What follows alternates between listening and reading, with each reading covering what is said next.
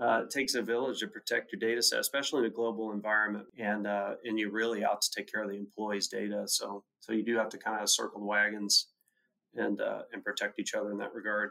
And that's the CIO. The CIO has had to be a, a team champion, a cheerleader, a facilitator, you know, an, an administrator, um, an ideator, an innovator, a strategist, and at the same time be able to deliver tactical uh, change uh, to an organization to really um, be effective today. Technology is transforming how we think, how we lead, and how we win. From InterVision, this is Status Go, the show helping IT leaders move beyond the status quo, master their craft, and propel their IT vision. Welcome to Status Go. I'm your host, Jeff Ton. InterVision's strategic IT advisor. In today's episode, we're bringing back a guest we had on the show in the early days. I think it was about episode 14 or 15 or something like that. At the time, Jamie Lee was the CIO for Wabash National, a tractor trailer manufacturer.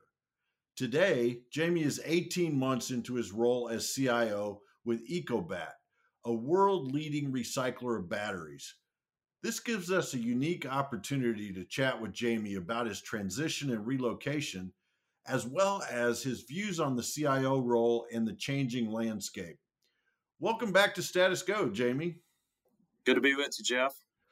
Man, it is always so good to talk to you, and uh, it's great to catch up. I know it's been a while since you and I chatted, and uh, looking forward to to catching up.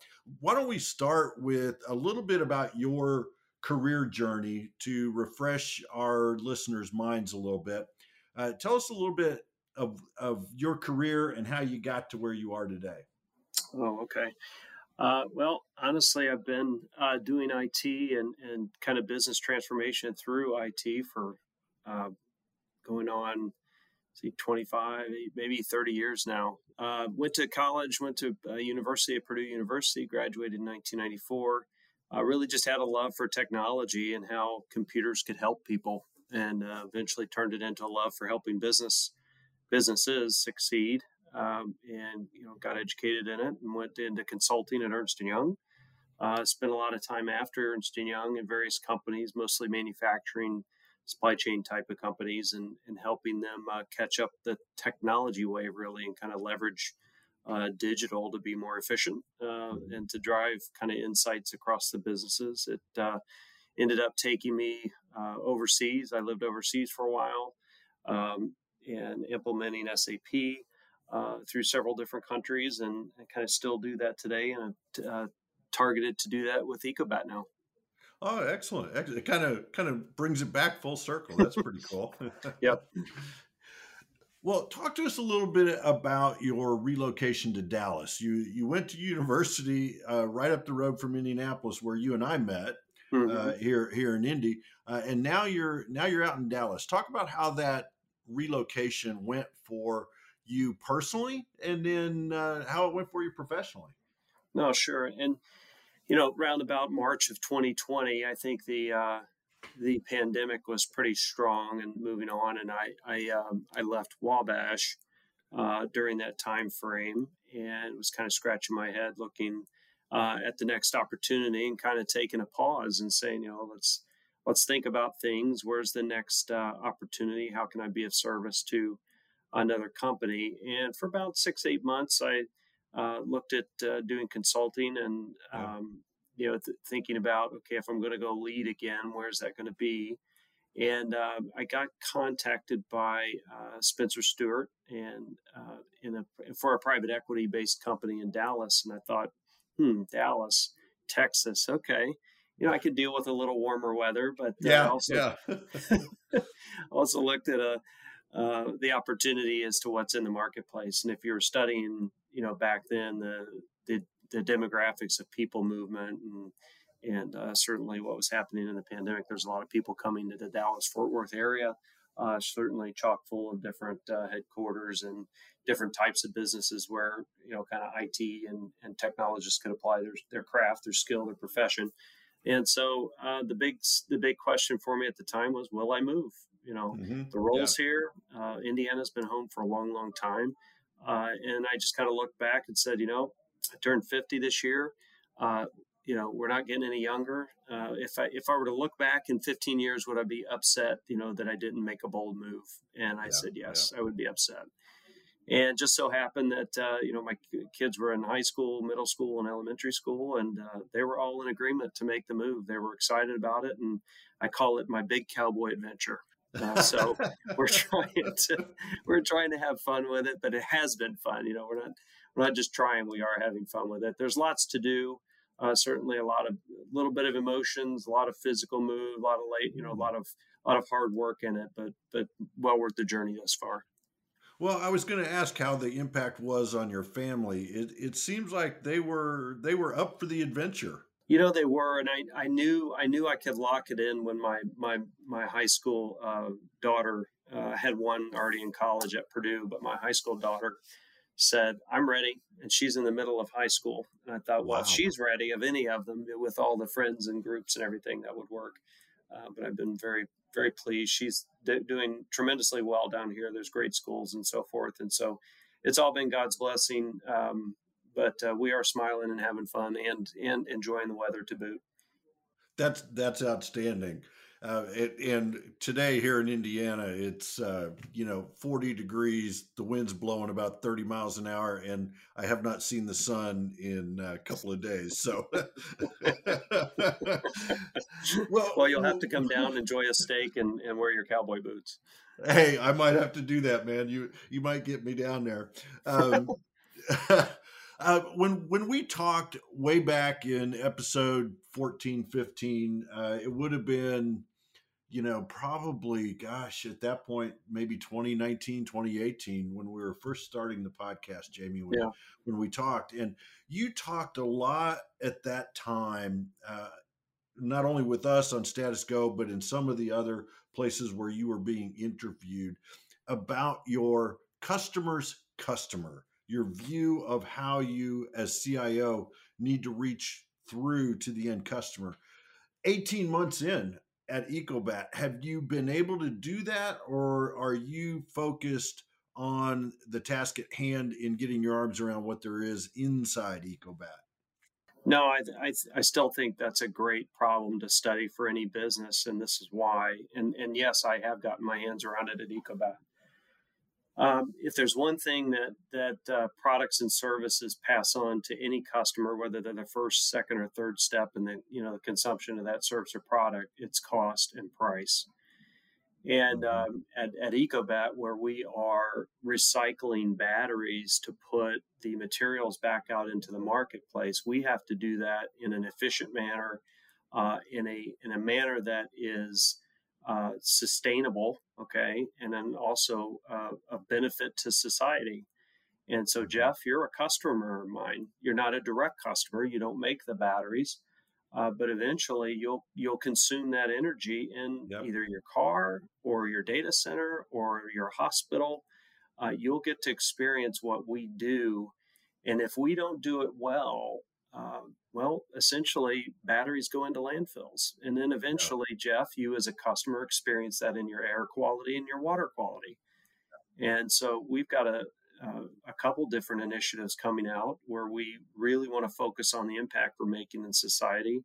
Uh, and we, we are a sustainability company. Uh, we do care about the environment, uh, but but we also care about reuse. And and uh, so my customer's customer is is you. You yeah, you leverage yeah. the batteries that are made by the battery manufacturers, and we feed them the stocks to go into that on a on a circular economy sort of basis. Are you are you starting to see? You mentioned uh, environmental. You you mentioned the the social impact. So ESG, the whole the whole concept of uh, environmental, social, and governance, sustainability and governance rather.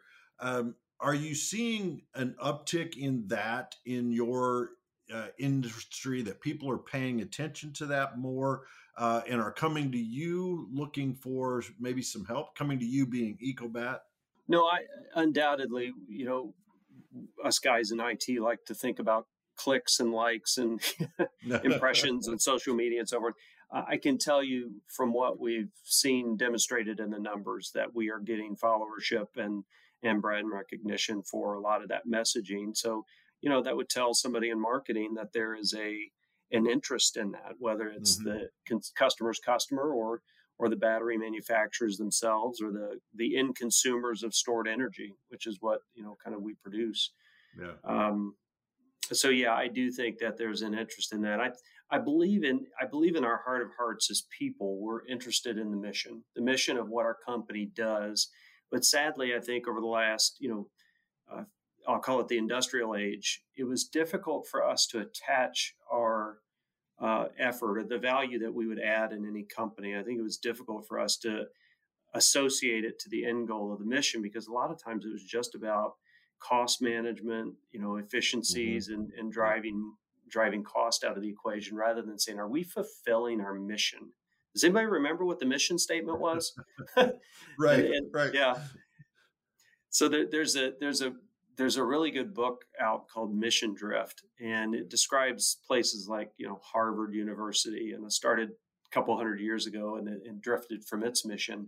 Mm-hmm. Uh, and so many companies go through that. Our mission at Ecobat is understood. It is, I believe, growing in respect, and and it's certainly um, beneficial for society. So we're going to continue to play to that uh, and deliver to it. And, and, as I was reading today in preparation for our conversation, Jamie, Ecobat has its roots uh, uh, about a hundred years old or more. Is that right? Yeah, we actually have one plant in Germany that has been um, what we do in, in some of our plants is called secondary smelting. Mm-hmm. Uh, that has actually been in operation for several centuries.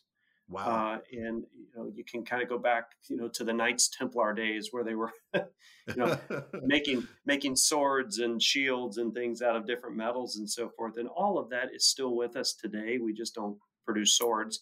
Uh, yeah. We produce batteries, and they go into our cars and and they propel us down the road. That, that's pretty cool. That that that rich history, uh, and then bringing it forward into the the 21st century and uh, continue continuous reinvention. I think that speaks well for the organization. Yeah. I want to shift now to your journey the last 18 months. Mm-hmm. You you walk in there at Ecobat, um, tra- transition and, and move your family, relocate down to, to Dallas. What have you been focused on from a technology perspective, from your team perspective? Well, it's it's definitely been getting to the cloud, and I'll you know post haste. Um, mm-hmm. When you when you look at an organization that is behind more than one decade, maybe even two, in technology investment, um, you know it's a really it's a real uh, thing to overcome. Uh, the amount of time that's gone on that technology has evolved and the company hasn't make, made use of it uh, or used you know or invested in it to its advantage mm-hmm. and so how do you how do you take call it 20 or 30 years and turn a company around technologically in, in three yeah. um, the, the main staple in that equation or the main variable in that equation is to go to the cloud and you have to stop playing the game of we can do it better internally and you have to start playing the game of we need to buy it versus build it mm-hmm. and we need to catch up because data tells a story and data delivers insights insights deliver opportunities and in today's fast-paced world if your business is not moving as fast as the world around you um, well you're you're probably at risk of being commoditized or uh, you know an existential threat's going to remove you from the marketplace yeah, so yeah. You, you have to have data you have to have it at your fingertips and it cannot be as slow as you know the systems from three decades ago. This this race to the the cloud as you were going into this role you've been you'd been through the interview process. Did you have a pretty good idea in your mind that that is where you were going to need to take your organization? Or was this something you saw once you got your your boots on the ground so to speak no, I, I had uh, completed enough homework on where the where the company was at to know that you know I didn't want to come in and kind of him haul on a decision as to whether cloud was going to be you know, our first portion of our strategy. Mm-hmm. Uh, and I made it very clear when we came in that, you know, I'm not going to apologize for where we're at. This is a must. We need to fi- figure out how to get there and how to operate it once we are. And yep. uh, and so that it was it was a foregone conclusion that that was a competitive advantage that we would have to instill and take take on, um, and not really not really kind of beat around the bush. So we we got after it as soon as I got in. Uh, we started moving uh, many things to Azure, and uh, and started leveraging the Microsoft and SAP relationships. Uh, and now we're sitting a year into our S4 HANA um, uh, project, oh, yeah. and we have a, a fully hosted uh, you know private cloud ERP sitting you know, uh, in Germany for us. Um, and it's going to be very, uh, it's another thing that's going to drive competitive advantage. Um, as I believe we were the first SAP Rise customer in the United States uh, as of January of 2021. Oh, wow. Wow. How did you how did you convey that vision to your team and get them to come with you on this journey? Well, like any good leader, Jeff, I, I leveraged a crisis. yeah, never let a good crisis go to waste, go to right? Waste. You said it. You said it. And oddly, oddly enough, or, or rightly so, four, four, four days into my uh, employment with Ecobat, we had a major cyber attack in Germany that shut oh, wow. our systems down. And so, for the next 45 days, um, I spent time recovering what was not not a huge ransomware event, but enough to signal to the board that we've got a big problem and we need to fix it quickly. Yeah. And yeah. so it, we were off to the races and slamming uh, networks together and domains together and coming up to just ecobat.com. Uh, and then you know putting everything in from Dell SecureWorks to CrowdStrike and and all the tools that we could throw at cyber. Uh, I had uh, I had an open checkbook to make it right. and uh, that's why I say you never, like you said, don't don't let that crisis go to waste. But I was also due to present on a common ERP because we have about 27 different ERPs globally, uh, and we already have an in-house SAP environment. So, you know, the goal was to get to one best of breed SAP uh, version, which at the time was S4 HANA in the cloud.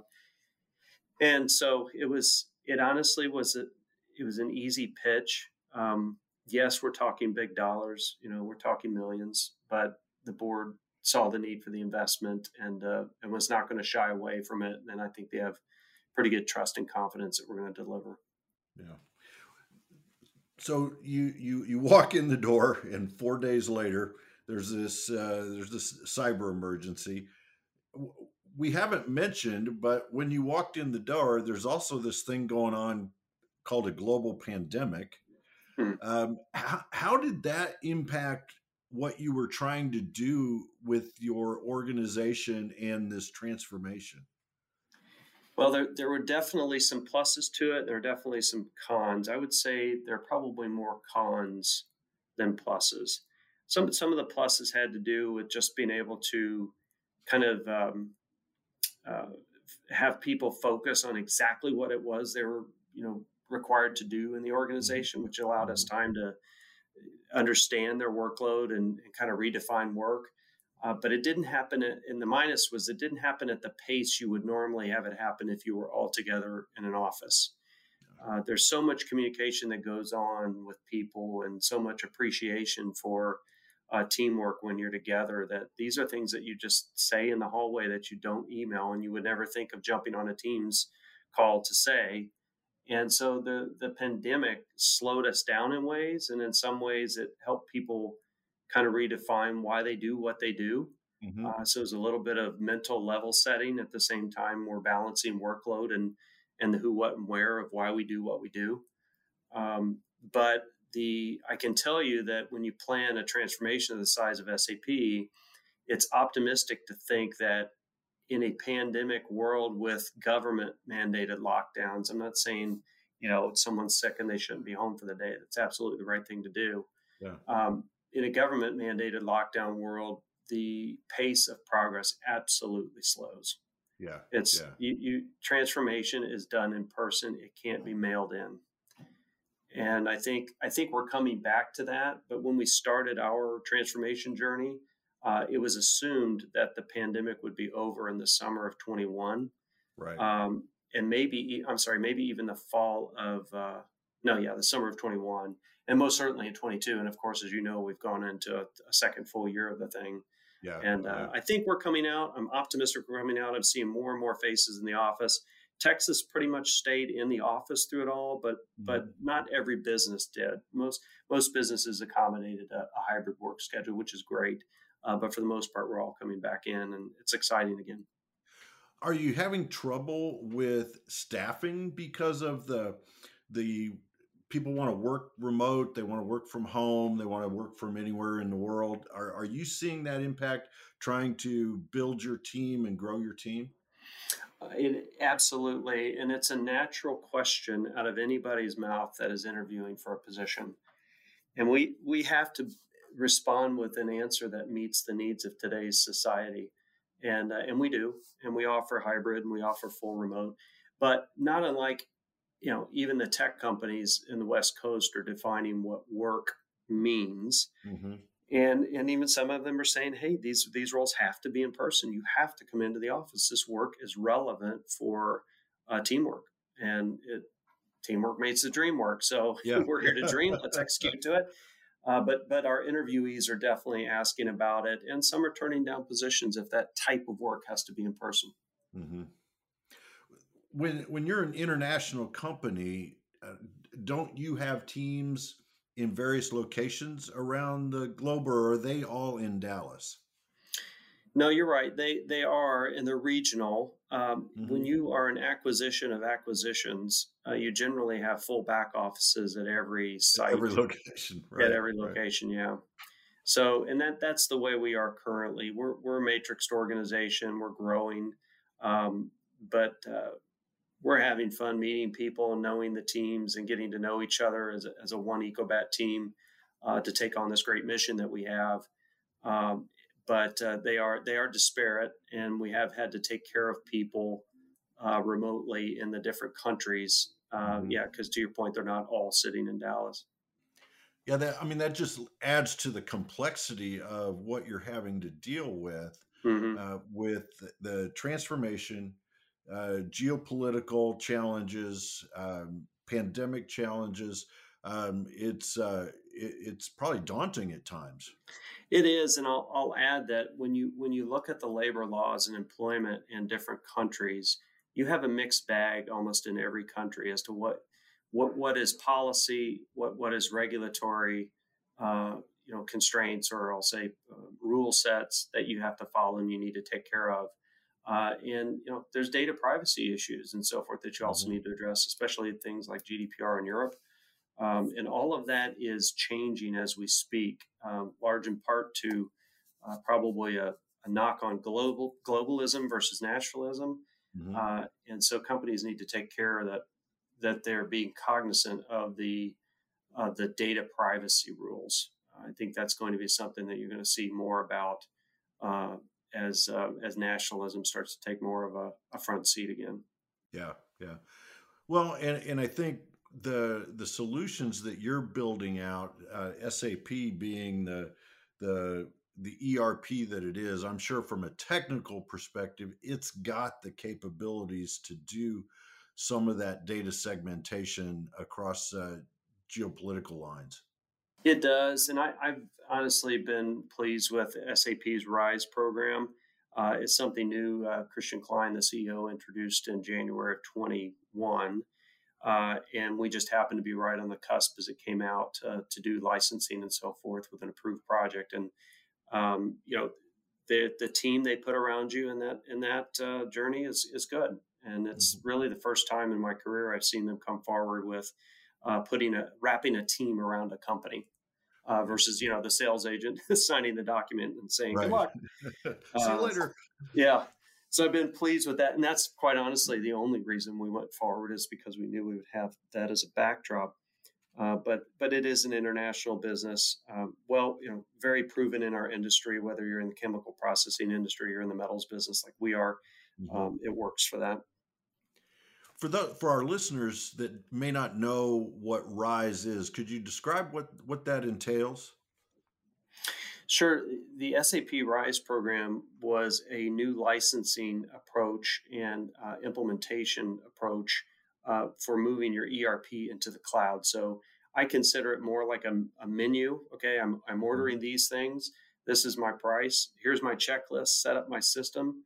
And uh, while it's a little more technical than that, and all of the mm-hmm. IT people know that, um, it, it, was kind of that easy. And in 40, 40 to 60 days, I'll say 60 days uh, from the time we started signing papers, we had a full on ERP landscape uh, accessible to us in the cloud mm-hmm. and domiciled in Germany with uh, failover um, for disaster recovery. So, uh, yeah, that's that's scale at speed in in the yeah. cloud ERP days. And you've mentioned speed several times in our in our conversation. And when when people think of uh, industrial or manufacturing, they don't always think of speed.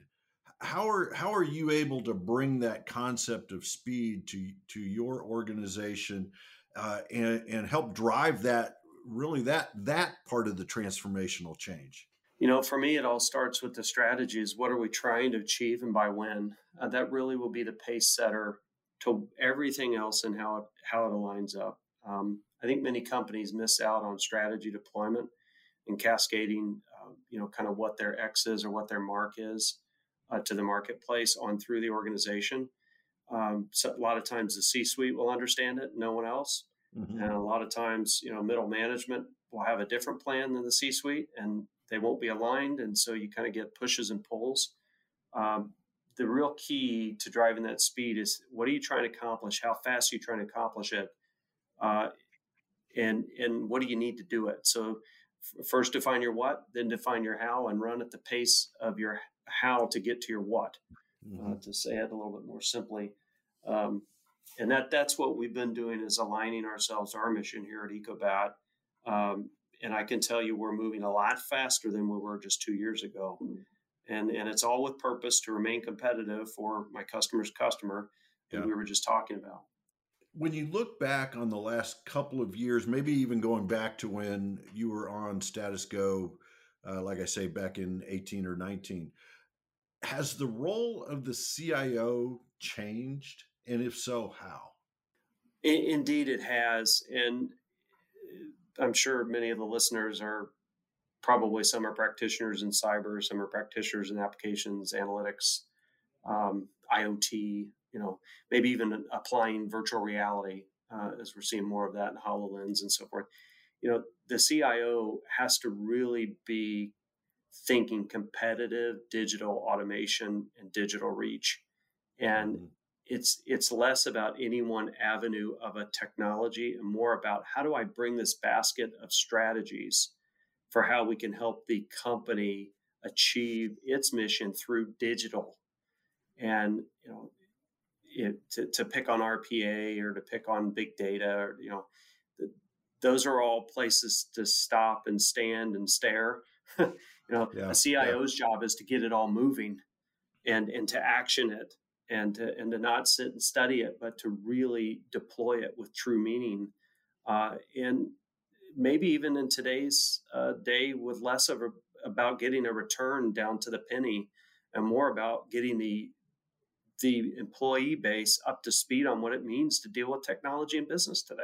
Mm-hmm. And I think the CIOs have missed that in the past while they've been trying to manage SLAs and rather than tap into their creative juices and say, okay, how can we invigorate you know in our case 4500 employees right, uh, right, versus you know 50 IT people that all know it that are trying to push a an army of people to to leverage it well how about we just let go of it and as CIOs we say we're going to really be of service to you so that you come up to speed on technology and are able to use it for the better benefit of the company yeah, it's almost that citizen, not necessarily citizen coder, but it, it's the digital citizenship is what I'm uh, I'm trying to, to to get to right, and that that uh, just cybersecurity as an example is everyone's yeah. responsibility, just not the CIO or the CISO. It's everybody's responsibility. It is. It, it takes a team or it takes a village, as they say, right, to raise a yeah. kid.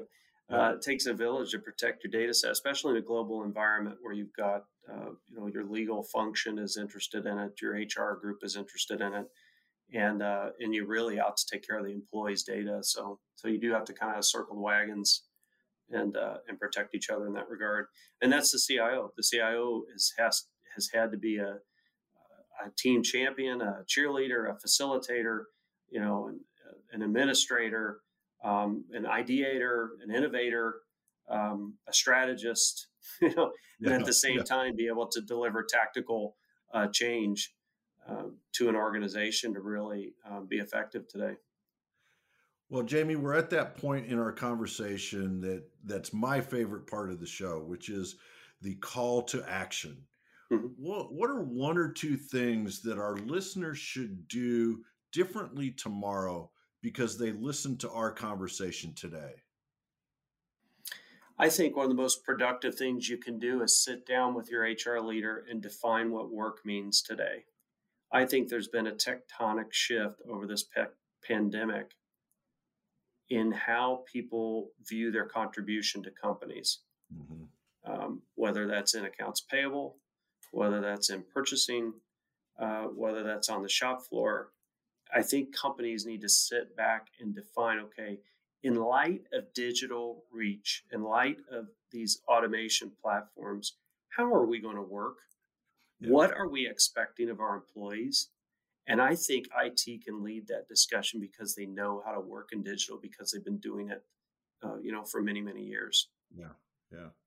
I I love that. Define what work is in this new this new world we find ourselves in. Mm-hmm. Jamie, as always, I love our conversations. I, I feel like I walk away with three or four nuggets every time. I was jotting notes furiously as you were talking. Uh, I, for one, can't wait to go back and re-listen to this because I'm sure I missed some of uh, some of your nuances. But I want to thank you for taking the time out. I know that uh, the the day in the life of a CIO is pretty demanding, and I appreciate you carving out some time to talk to us. So thank you very much, Jeff. I appreciate the invitation. Uh, good to talk to you as well. Take care. And I may take you up on that invitation to show up at Dallas one day. Uh, who, who, who, knows? I'll, I'll, bring my boots and uh, uh, we'll go out and have a beer. Well, we'll add, we'll add a cowboy hat to it as well. Hey, there you go. There you go.